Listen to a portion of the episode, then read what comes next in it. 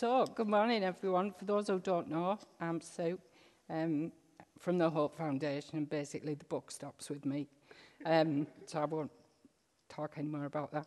I'd like to start with our reading, which is from Matthew chapter 5, verses 13 to 16, as we're currently working through Matthew's Gospel.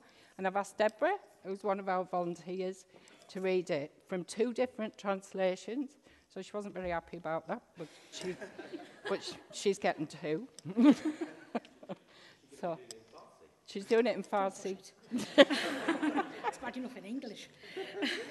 so, so this is Matthew 5, verse 13 to 16 from the New International Version. You are the salt of the earth, but if the salt loses its saltiness, how can it be made salty again? It is no longer good for anything except to be thrown out and trampled underfoot. You are the light of the world. A town built on a hill cannot be hidden. Neither do people light a lamp and put it under a bowl. Instead, they put it on a stand, and it gives light to everyone in the house. In the same way, let your light shine before others, that they may see your good deeds and glorify your Father in heaven. And this is Matthew again from the Message Bible. Let me tell you why you are here. You are here to be salt seasoning that brings out the God flavors of this earth. If you lose your saltiness, how will people taste godliness? If you've sorry, you've lost your usefulness and will end up in the garbage. Here's another way to put it. You're here to be light, bringing out the God colours in the world. God is not a secret to be kept. We're going public with this, as public as a city on a hill. if I make you light bearers, you don't think I'm going to hide you under a bucket, do you?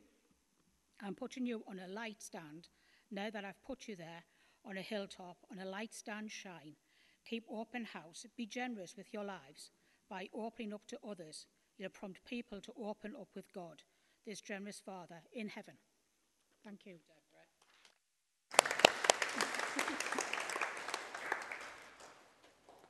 I don't force everyone to do everything, you know. Um, I'll come back to these readings shortly, but I hope by now you've got a flavour of what we do at Hope. Um, just to any misconceptions, we do deal with people from 19 plus. It's not just older people. Um, so we do deal with um, people right across, but most of the younger people, if you like, are looking for work and things in the teaching and learning which I think is something everyone assumes with hope. So we were trying to give you a flavour of the other bits. Um, so thank you to all the staff and volunteers who've come. Thank you for the trustees who've spoken as well. And um, as Laura said, they'll be available at the end with Hope Cakes baked by Jeanette and Laura. Just to say the Hope logo is edible and it won't poison you because um, we've tried it out on the kids. so I thought it'd be useful to have a little bit of background of how we got to where we are now. As John said, it's a long time. So the Hope Foundation started from a local Anglican church we belong to, St George's in Teesville. And initially, men were coming out of prison who had no hope for the future. What did they need? They needed someone to care and get alongside them. They needed skills and different kinds of support to help them change their circumstances and get on with their lives. What they needed was hope and a purpose. And in December 1994, how many of you weren't alive in December 1994? Don't tell me because it depresses me. Hope became a legal organisation to help make that happen. An important scripture for me and others we work with is Jeremiah 29, verse 11, which is on the, hope, uh, uh, on the wall at Hope. For I know the plans I have for you, declares the Lord plans to prosper you and not to harm you plans to give you hope and a future. Our aim at Hope is to reduce disadvantage, loneliness, and isolation and help people recognize their potential because they matter. God has made this promise for everyone. He has a perfect plan for everyone's life, no matter who you are, however much you or others have messed that life up, and even if you feel you don't need Him. God has a plan for you. Many people do not know or recognize that or even care. So who's going to tell them? We are. Initially, when we started, we were all volunteers, but with God's blessing on what we were doing, things started to grow. We realized that lots of people were coming to us who were struggling with lots of things drug and alcohol issues, long term unemployment, those with mental health issues, um, ethnic minorities struggling to get into work, asylum seekers and refugees who were lonely and isolated or had no qualifications, and also those with no education, and many were lost. The demand and need out there is huge. We did not choose to specialise with one discrete group, even though we started with ex offenders, as we felt that we needed to be a community, a family, and anyone who wants to come is welcome. God has been in it throughout, and there are many wonderful stories of His provision. When we had no money, no wages, even no premises, we've done all of them. God does things in His own time and not ours, something I've often le- learned the hard way. I don't have time to tell you them all because 27 years is quite a lot. But there are many examples of this. For example, our first grant success for £5,000 was when the funder visited and a large group of us were painting the pool room, would you believe? I now recognise the application was rubbish, but we were funded because of what we said and what we saw, what he saw. The provision of temporary premises, which ended up being for three years, many miracles and blessings across the way. Throughout the many highs and lows, we were encouraged by the people of God through the prophetic and speaking God's promises over us. There were many times we would have given up, and there's been lots of tears, lots of high points, but God has continued to speak and provide and uphold us in the darkest times, as well as in the mountaintop experiences. God knows how to balance it out. Our staff team grew, and in 2000 2001, we were able to raise over £400,000 to buy a building, again with divine help. Um, the building, the seller in the end waited for us to raise the money as they wanted us to have it. That can only be God. Because every time I raised the money, the building had gone. So in the end, I said, look, just keep it, and I promise we'll raise it. And he did. Um, but uh, this is God, isn't it? At the time after we'd just got the keys, we'd moved in, services were starting, it was all going brilliant. I was diagnosed with a giant cell tumour, which thankfully was benign, but I was in plaster and couldn't work. Well, officially, I couldn't work for nine months. As Gavin talked about a few weeks ago, there are many different forms of temptation, and also there are many ways we can be thrown off track. God has his own ways of helping us focus and recognizing our need of Him. He blesses us in the good and the bad. Times when we need to grow and be challenged to get us ready for the next stage and what God has for us. I have many, many examples from the last 27 years. Often difficult, but usually for my own, and also often for others' good in hindsight. We had a prayer group that regularly met in the building, especially before we moved in with prophetic people speaking words over and into what we were doing. One of the words was that the building was a key premises at the entrance of Middlesbrough, a gateway to the town and to the people there. It was to be a lighthouse, drawing people in and into the light out of their darkness. If you've seen the building, you will know it's very light brick and easy to see as a lighthouse. A very apt picture for what's happened over the years, but also very relevant to our reading today of us being salt and light, which whoever gave me this didn't know. Another picture was of Jesus, except God did. Another picture was of Jesus' precious blood flowing down the walls, bringing cleansing, a place of peace and of love for those who were lost and needed a safe place. Many people over the years have commented on how, when they come in, there's just a nice feeling.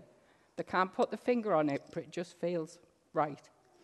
Even Ofsted, when they came, gave us an outstanding for equality and diversity, saying they, they couldn't say what it was we did. They couldn't say what the process is that were causing it. It was just the culture. Everyone's experience was so inclusive and non judgmental. It was just a way of being, is what she said. That was so encouraging.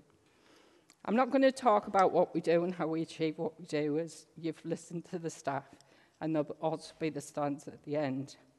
Hopefully, you will also see the results of what we do through the stories of the people, which we've got many as well.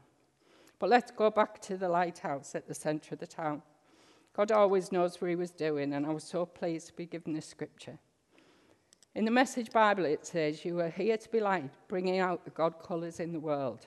God is not a secret to be kept. We go in public with this, as public as a city on a hill. If I make you light bearers, you don't think I'm going to hide you under a bucket, do you? I'm going to put you on a lamp, light stand. Now that I've put you there on a hilltop, on a light stand, shine. Keep open house. Be generous with your lives.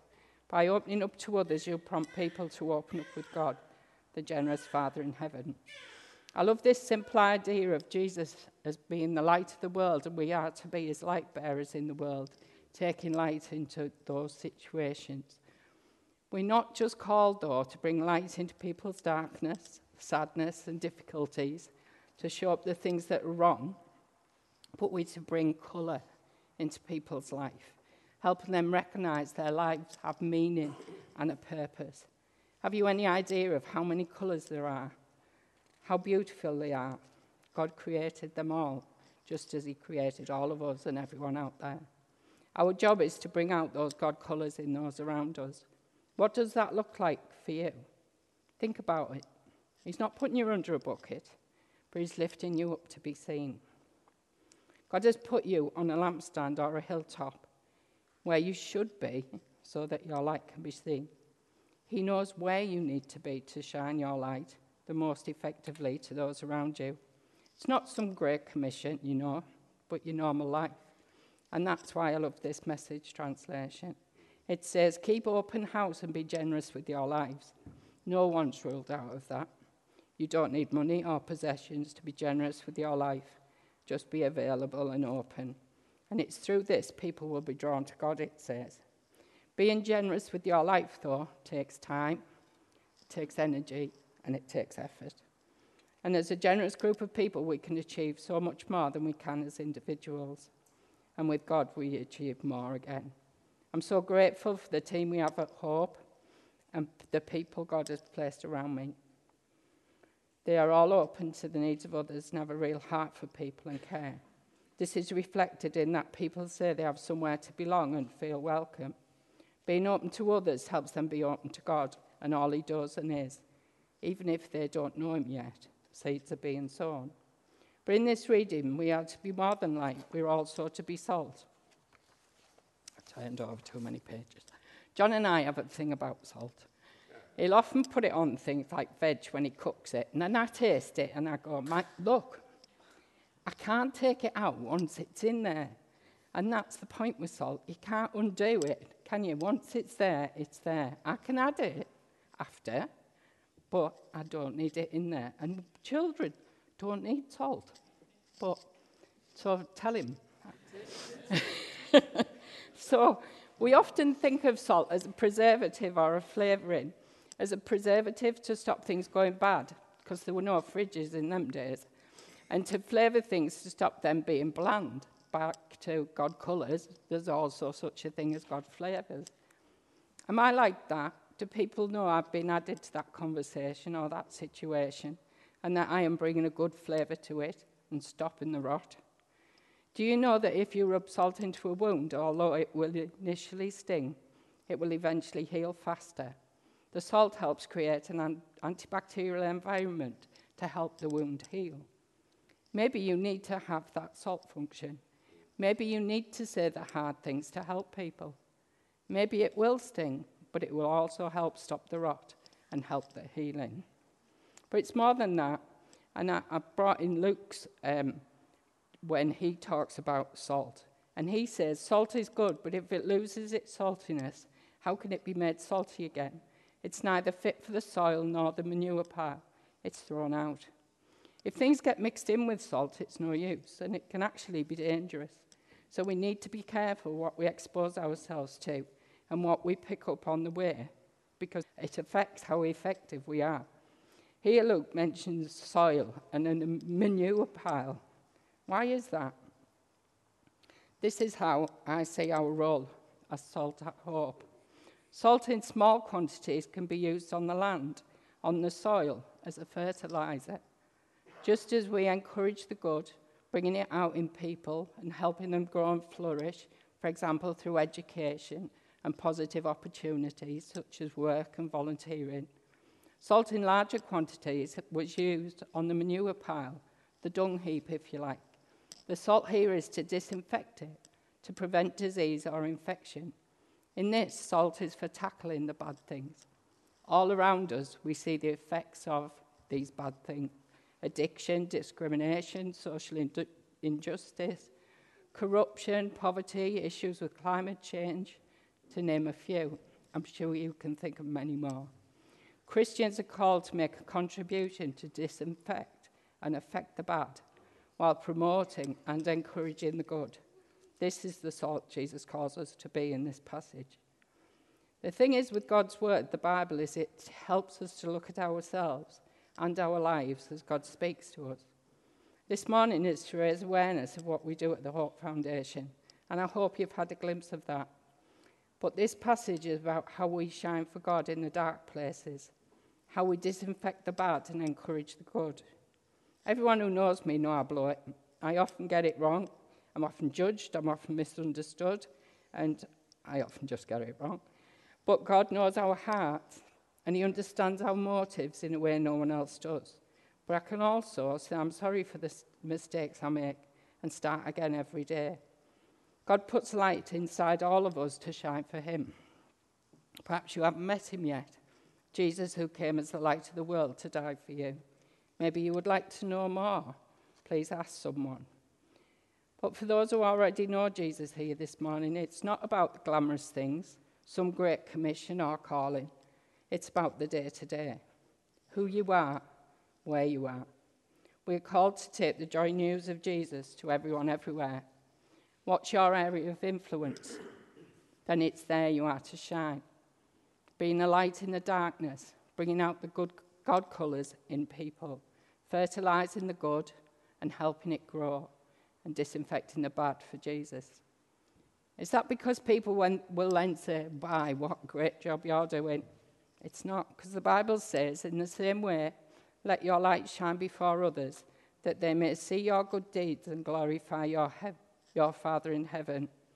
And as the message says, keep open house, be generous with your lives by opening up to others You'll prompt people to open up with God, this generous Father in heaven. All we do points to God and not to ourselves. Our strapline at Hope Foundation is Foundations for Life. What's your life built on? And how are you living it? So, as I finish, we're going to play a video which was made of Sean's story. Sean was, um, came to Hope Foundation about four years ago now. Um, and this will give you an idea of how being with people and believing in them helps them change their lives and helps them find Jesus for themselves. Thank you.